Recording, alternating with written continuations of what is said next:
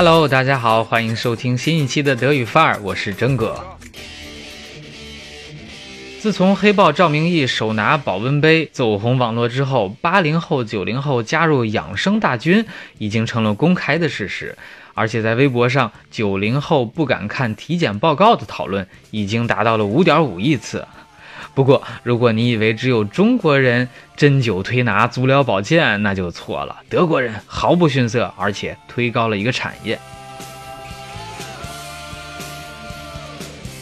说来话长，这要从辣眼睛的德国地名说起。那么，每一个学德语的朋友，在最一开始刚刚适应了 d，哎，不是 die 和死没有关系，却又会在地名上面遭遇 but。征哥在德国工作期间呢，正好赶上我所在的城市加冕 but。那么当时并不明白为什么要在城市名字的前面加一个这个表示浴场或者是游泳的前缀呢？呃，不过还是能够感到当时当地人的这种荣耀和兴奋。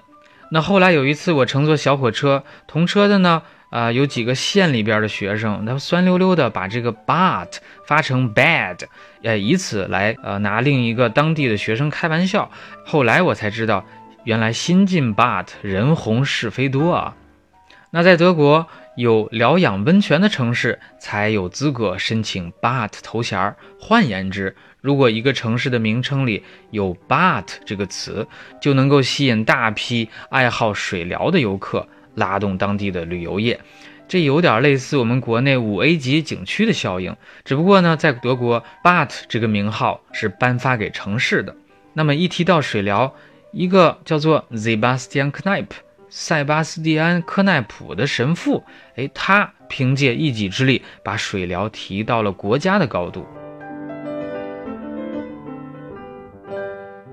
科奈普的传奇故事呢，要啊追溯到一百七十多年前，他当时患上了肺结核 （tuberculosis），那在当时还是不治之症啊，医生都放弃了对他的治疗。可是呢，他竟然通过自己独特的水疗方法，比如说在冰冷的多瑙河里边游泳啊，从头到尾浇水等等，奇迹般的完全康复了。自我治愈的经历激发了克奈普啊研究水以及药用草本的热情。不过呢，他独特的理论、免费救助穷苦人以及还不错的效果，都引发了正统医师的抵制。他曾一度被迫签署一份声明，承诺只能救助无可救药的人。哎呦，这个听着有点像中医现在在德国的地位啊。那说话说回来，一八五四年，南德地区霍乱爆发。科奈普的父亲不幸身亡，不过科奈普成功的挽救了四十二个霍乱病人，哎，从此一战成名。他后来总结出的这个水疗法，由水、植物、运动、营养等等要素构成，被称为 Knipe Medicine 科奈普疗法。德国现在有六百多个科奈普式水疗协会，一共有十六万会员。要想想德国的总人口才八千三百万。那科奈普写的书籍卖出了几百万册，直到今天还在出版呢。那在文本区，大家可以看到图片上有三种科奈普式的这个疗法举例啊，比比如第一，膝下浇水，也就是冲着膝盖以及脚面浇水；第二呢，醍醐灌顶；第三就是光着脚踩这个湿漉漉的草地。啊，那么一九五三年，西德发行了一系列的邮票，啊，科奈普就是其中之一。那一九九七年呢，又发行了邮票，啊，为了纪念他逝世一百周年，你可以看到他的历史地位。大部分冠以 but 的城市，同时也是 Knipe Quad，因为啊，有水的地方基本就有科奈普式疗法。那么按照维基百科的解释，采水 Wassertreten。是科奈普式疗法的重要手段。具体怎么做的呢？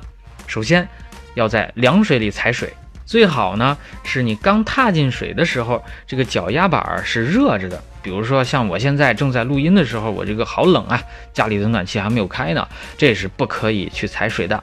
那么如果你满足这个条件，脚趾头要向脚心微微的弯曲。当一条腿在水下的时候，另一条腿一定要始终啊抬离水面。交替行走，就好像一只仙鹤 v i s t o r c 那走三十秒之后呢，足底和小腿就会产生强烈的冷感。嗯，多新鲜呢！哎，接着你就应该离开凉水，等着脚丫板儿恢复温暖之后再次下水。哎，如此往复。那么，真哥当时所在的城市呢，也有这类的设施，甚至呢，在池底还铺有鹅卵石。啊，我自己也亲身的这个试验过啊，但是啊，恕我愚昧无知，这个冷水刺激和学仙鹤走路有什么必然的联系吗？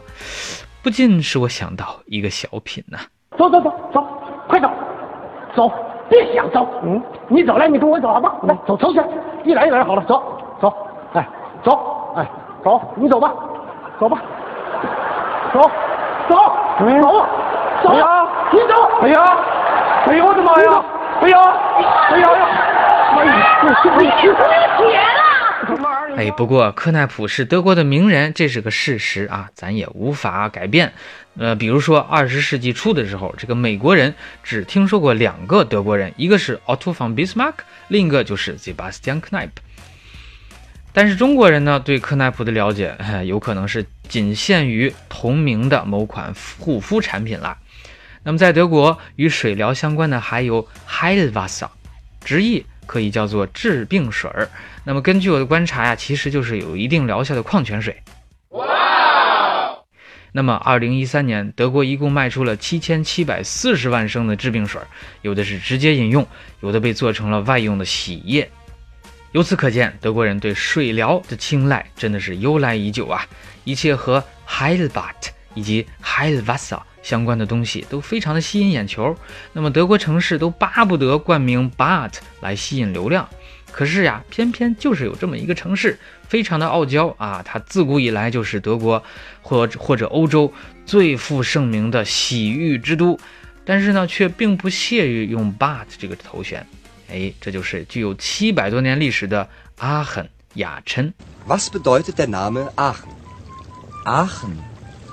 Wie meinen Sie das? Ja, woher kommt der Name Aachen?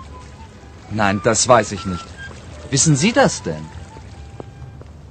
那么对于欧洲历史迷以及建筑迷来说，去雅琛，哎，不需要太多的理由，只要一个就够了，那就是雅琛大教堂 （Aachener Dom）。它兴建于公元八世纪，是查理曼大帝的灵柩安放地，也是众多欧洲国王啊、皇帝的加冕教堂。那么，德国第一个世界文化遗产就是雅琛大教堂。很多知友表示，游历了小半个欧洲之后，最喜欢的教堂就是雅琛大教堂了，没有之一。那么，有关雅琛的背景知识，在德语经典教材《Deutsch Warum nicht》系列二的第十七、十八课里都有介绍。而且在第十九课里，编者更是脑洞大开，对卡尔大帝，也就是上文所提到的查理曼大帝，进行了一次别开生面的采访。Achtung, die Sendung beginnt. Guten Tag, liebe Hörerinnen und Hörer. Heute haben wir einen Gast bei uns im Studio. Karl der Große ist hier. Herzlich willkommen. Guten Tag, junger Mann. Sie kommen gerade von einer Reise? Ja, ich war in Rom. Sie sind nun auch Kaiser. Das ist eine große Ehre für mich. Die Deutschen nennen Sie Karl der Große. Ach ja? Das ist dann eine Übersetzung von Carolus Magnus? Genau. Und die Franzosen nennen Sie Charlemagne. Und die Italiener Carlo Magno. Wie bitte？